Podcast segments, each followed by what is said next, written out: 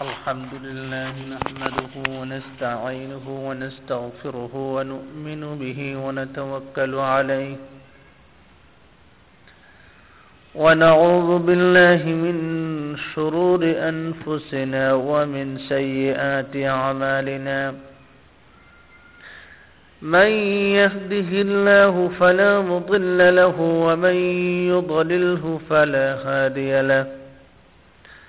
وأشهد أن لا إله إلا الله وحده لا شريك له وأشهد أن محمدا عبده ورسوله.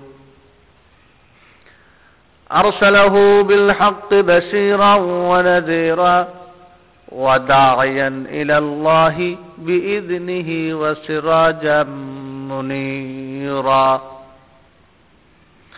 أما بعد فأعوذ بالله من الشيطان الرجيم.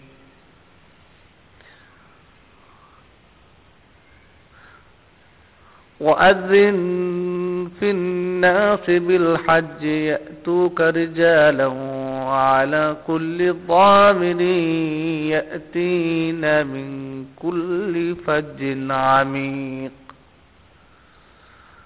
وقال الله تعالى ولله على الناس حج البيت من استطاع إليه سبيلا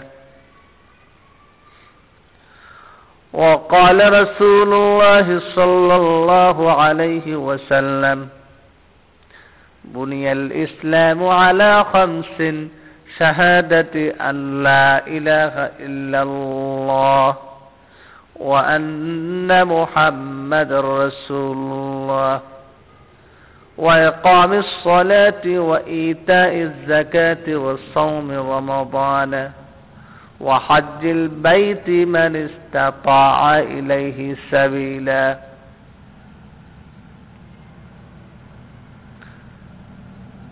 সম্মানিত শ্রোতামণ্ডলী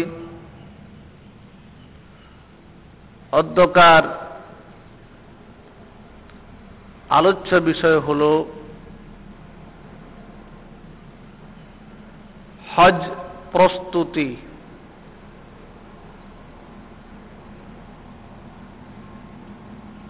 আমাদের জানা আছে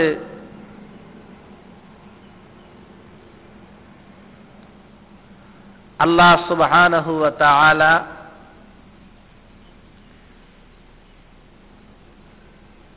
পাঁচটি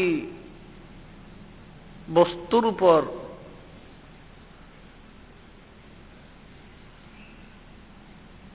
ইসলামকে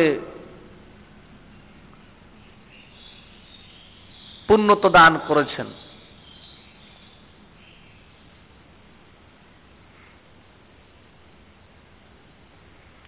তন্মধ্যে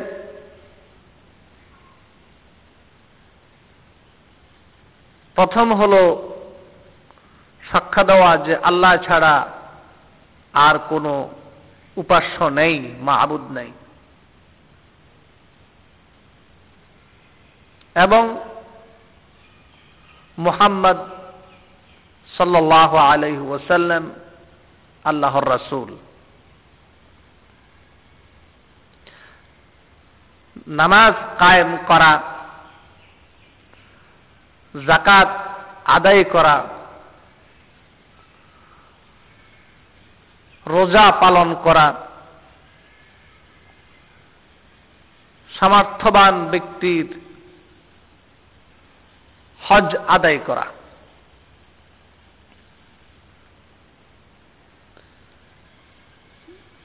নামাজের মতো ইমান আনায়ন করার মতো, রোজার মতো, জাকাতের মতো হজ একটি ফরজ এবাদত।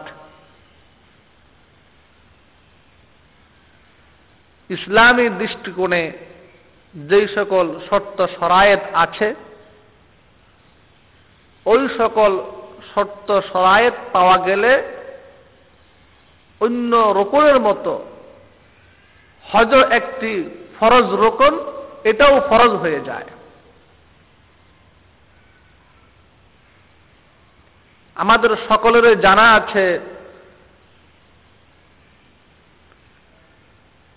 ইমান বিষয় লক্ষ কোটি পুস্তক লেখা হয়েছে, রচনা হয়েছে, রচিত হয়েছে। হাজারো মাসলা, মাসাইল পাওয়া যাবে। বিভিন্ন দিক পুঙ্খানো পুঙ্খানো গবেষণা করা হয়েছে। তেমনিভাবে নামাজ বিষয়ে এরকম রয়েছে জাকাত বিষয়ে এরকম রয়েছে, রোজা বিষয় এরকম রয়েছে। এই চারটি বিষয়কে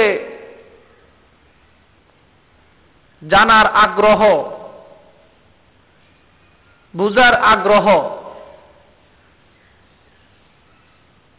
অনেকাংশে পরিলক্ষিত হয় বেশি। বই পুস্তকের মাধ্যমে, ওয়াজ মাহফিলের মাধ্যমে, বয়ানের মাধ্যমে ওলামায় কেরাম মিম্বর থেকে খোদ্বার মাধ্যমে এগুলোর আলোচনা বেশি করেন। অনুরূপেই আরেকটি ফরজ, এর সম্পর্কেও হাজারো মাসলা মাসাইল রয়েছে, ফজিলত রয়েছে, গুরুত্বও ঠিক ওগুলোর মতো। তা হল হজ এই হজ বিষয়টা কিন্তু জানার ক্ষেত্রে এক প্রকার এতিম হয়ে থাকে। এতিম অসহায় ভূমিকায় রয়েছে। ইসলামের এই অন্যতম বিধান হজ। যারা হজ পালন করেন, খুবই ব্যতিক্রম দু একজন ছাড়া। বেশিরভাগই এই হজটাকে আমরা একটি সাধারণ আনুষ্ঠানিক আবাদত মনে করি। কি বলব? না জানে বেয়াদবি হয়ে যায় গোস্তাকি হয়ে যায়। আমাদের দেশে প্রচলিত মিলাদ মাহফিলে কোনো বাড়িঘর নির্মাণ করলে সেখানে দোয়ার অনুষ্ঠানে একজন অতিথি আগে পরে না বুঝে উপস্থিত হয়ে শুধু মুনাজাতে অংশগ্রহণ করা যেরকম, বহু ক্ষেত্রে একজন হাজি যার উপর হজটা ফরজ হয়ে গেছে, এই ফরজ আদায় করাটা তিনিও ঠিক আগে পরে না বুঝে শুধু মুনাজাতে অংশগ্রহণ করেছেন। এভাবেই তিনি হজ করেন। এভাবে তার হজটা সম্পূর্ণ হচ্ছে। এটা কিন্তু অত্যন্ত দুঃখের বিষয় বিভিন্ন কারণে। এক হল হজটা ফরজ। এটার চতুর্দিককে জেনে হজ করার জরুরি ছিল। দ্বিতীয় হল এখানে অর্থ ব্যয় হচ্ছে আল্লাহর জন্য। সঠিকভাবে অর্থটা ব্যয় না হলে সহব হবে না। তৃতীয়ত হচ্ছে আমার গাফলতের কারণে, আমার না জানার কারণে হজর মতো গুরুত্বপূর্ণ একটি আবাদত করতে গিয়ে সেখানে আমি শূন্য হাতে ফিরে আসতেছি। এজন্য আমি এই বিষয়টি নির্ধারণ করেছি আজকে প্রাথমিকভাবে হজ প্রস্তুতি। একজন মানুষ একজন আল্লাহর বান্দা, সে হজ যাওয়ার আগে তার কতিপয় প্রস্তুতি রয়েছে। একটা হলো প্রশাসনিক প্রশাসনিক প্রস্তুতি প্রশাসন নিবে। প্রশাসনিক প্রস্তুতির ক্ষেত্রে অনেক ভুল ত্রুটি হচ্ছে, বিমানের সংকট, ফ্লাইটের সংকট মোয়াল্লামের সংকট, বিভিন্ন বিষয়, বিভিন্ন সমাপত্র পত্রিকায় লেখা হচ্ছে, জানা হচ্ছে। এটা প্রশাসন নিচ্ছে। কিন্তু অতীব দুঃখের বিষয়, হজ ধর্মীয় একটি আবাদত,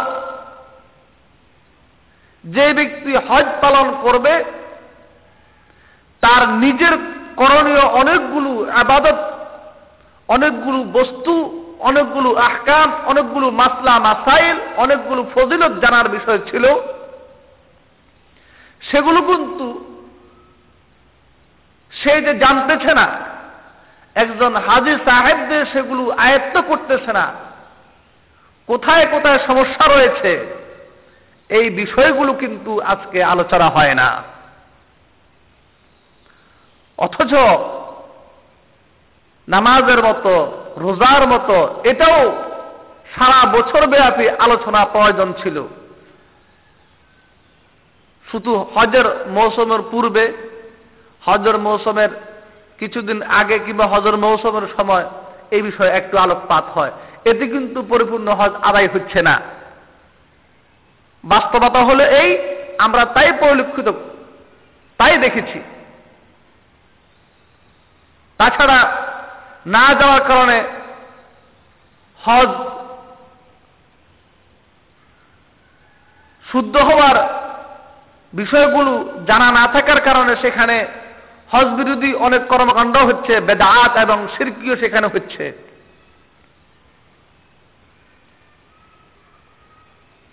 অথচ আল্লাহ সুবাহ আমাদের উপর হজ ফরজ করেছেন। হজর মাসলা মাসাইলগুলো আমাদের যারা উচিত ছিল। আমাদের এই প্রস্তুতি কীভাবে নেওয়া? কীভাবে আমরা হজের এই প্রস্তুতি নিব? হজের এই প্রস্তুতি নেওয়ার জন্য আর্থিকভাবে প্রস্তুতি আপনি যদি নিয়ে থাকেন শরীয়তের দৃষ্টিকোণ থেকে এখন আপনার প্রস্তুতি অতীব প্রয়োজন। প্রথম হল মানসিক প্রস্তুতি ইমানকে তাজা করা। এটা আপনার হাজর ফজিলত সম্পর্কে কোরআন এবং হাদিসের বিভিন্ন বিবরণ আছে, সেগুলো বারবার পড়া, দেখা, শোনা। হজের পরে অনেক বই আছে।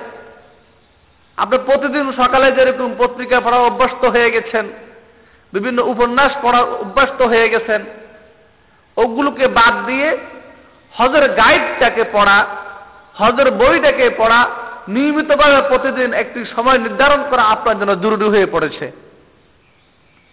হজ উপলক্ষে অনেকগুলো বই রয়েছে। আমি বলব, আপনি ওই বইটি পড়বেন যে বইটিতে প্রতিটি কথায় সূত্র উল্লেখ রয়েছে কোরআন এবং হাদিস থেকে, দেখা যাবে অনেকগুলো হজ গাইড পাওয়া যাবে, বই পাওয়া যাবে, সুন্দর সুন্দর ছবি দেওয়া আছে, কিন্তু কথার শুরুতে, শেষে, মাসলা বর্ণনার শুরুতে, শেষে কোনো প্রমাণ নাই, দলিল নেই, কোরআন এবং হাদিসের কোনো সূত্র নাই। এই সবগুলো বইয়ের ভিতরে এমন কিছু দোয়া দেওয়া আছে, এমন কিছু মাসলা মাসাইল বর্ণিত আছে, যেগুলো করতে গেলে, যেগুলো শুনতে গেলে একজন লোক হজের প্রস্তুতি নেওয়ার পরিবর্তে হজ থেকে দূরে সরে যাবে। কারণ এগুলি এত জটিল, এত কঠিন করা হয়েছে। এই জন্য হজ বিষয়ে জানার জন্য ওই বইটি আপনি পড়বেন যে এই বইটির মধ্যে রেফারেন্স রয়েছে, দলিল রয়েছে। দেখবেন আপনার কাছে হজটা সহজ মনে হবে। বাংলাদেশে এই খেদমতটি অনেকেই করেছেন। অনেকের মতো এই খুবই অল্প সময়ের একটি প্রতিষ্ঠান আমার জানা মতে হুজ্জা চ্যারিটেবল সোসাইটি ঢাকা, বাংলাদেশ কর্তৃক প্রকাশিত একটি বই, হজ গাইড। আর নারীদের জন্য ডক্টর জাকারিয়া কর্তৃক রচিত নারীর হজ এই দুটি বই অত্যন্ত মূল্যবান এবং এই দুটি বইকে যদি কেউ পড়ে, আয়ত্ত করে, আল্লাহ চাহে তো সঠিকভাবে সে হজ করেছে বলি, বলে আমরা বলতে পারি। এছাড়া হুজ্জাজ চ্যারিটেবল সোসাইটি আরেকটি অন্যতম খেদমত করেছেন। ওয়েবসাইটে হজ বিষয়ক আহকামগুলো প্রচার করে। সেখানে তারা হজ dot com dot BD click করলে আপনি হজ বিষয়ে অনেকগুলো মাসলা, মাসাইল, অনেকগুলো আহকাম জানতে পারবেন। আল্লাহ তাআলা আমাদেরকে তৌফিক দান করেন।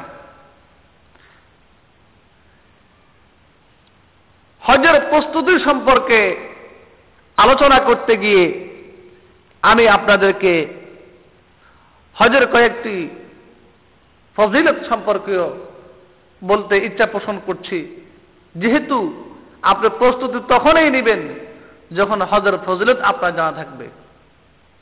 প্রথম কথা হল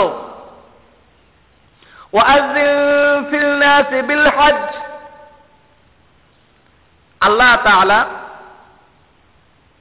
হজরত ইব্রাহিম আলহি সালাতামকে হজরের জন্য আজান দিতে বললেন, আহ্বান করতে বললেন। তিনি আজান দিয়েছেন আহ্বান করেছেন। আজানের ডাকে সাড়া দেওয়া আপনার জন্য ফরজ। আপনি যখন সামর্থ্য আছে, পূর্ণ প্রস্তুতি নিয়ে এই ডাকে সাড়া দিয়ে হজ করতে গেলেন আপনার হাজরতে ইব্রাহিম সৈদনা ইব্রাহিম আলহি সালাতাম আমরা যার মিল্লেতা আবিকুম ইব্রাহিম, যিনি আমাদের জাতির পিতা এই ইব্রাহিমের আহ্বানে সাড়া দিয়ে, তার আহ্বানে উত্তর দিয়ে আপনি তার সেই, এই ডাকের উত্তর দিয়ে সেখানে প্রস্তুতি নিয়ে আপনি উপস্থিত হলেন। তার মানে হল, আপনিও তার আজানের ডাকে সাড়া দেওয়ার একজন লোক অনুসারে হয়ে গেলেন।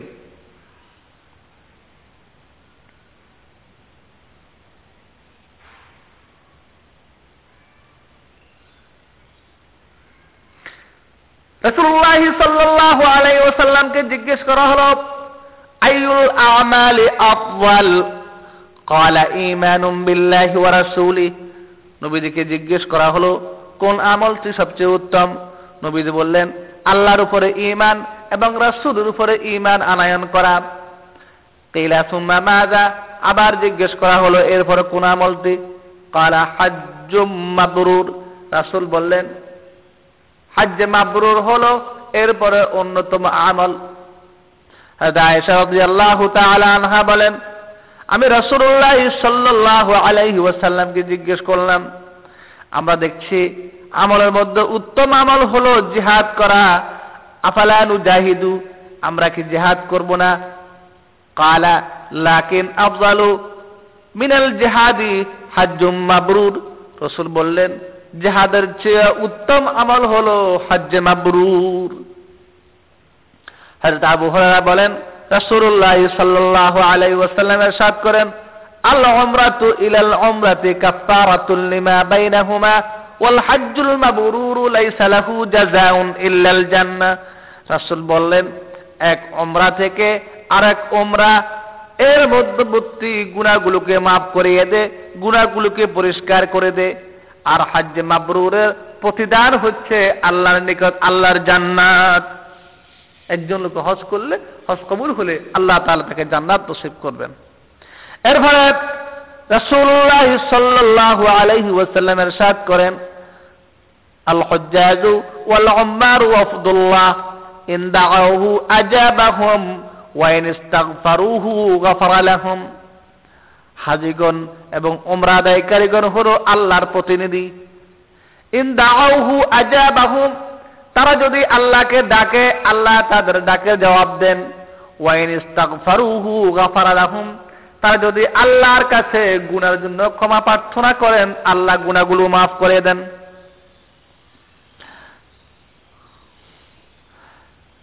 রাসূলুল্লাহ সাল্লাল্লাহু আলাইহি ওয়াসাল্লামের সাদ করেন লিল হাজ ওয়া লিমান ইস্তাগফারা লাহুল হাজ।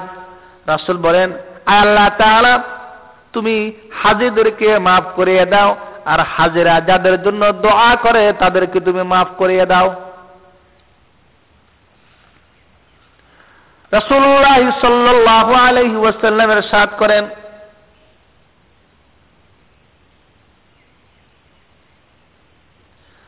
রসুল করিম সাল্লাহ অন্য হাদিসের মধ্যে এরশাদ করেছেন। হজ এবং ওমরা যে ব্যক্তি হজ পালন করবে হজের কারণে এবং ওমরার কারণে আল্লাহ তাআলা তার গুণাগুলো মাফ করে দেন এবং তার দারিদ্রতাকে দূর করে দেন। এই হাদিসগুলো এবং কোরআনে কারিমের আয়াতগুলো এতে প্রতীয়মান হয়।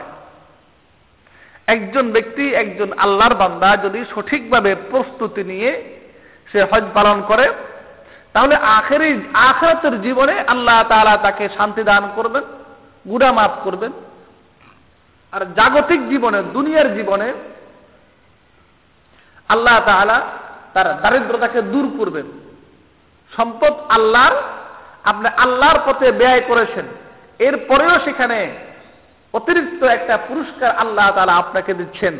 আপনি হজের জন্য টাকা ব্যয় করেছেন।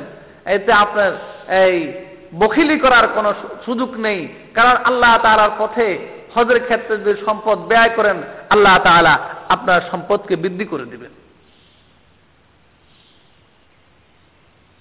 তো আমাদের বাংলাদেশে হজের টাকা জমাদান শুরু হয়েছে।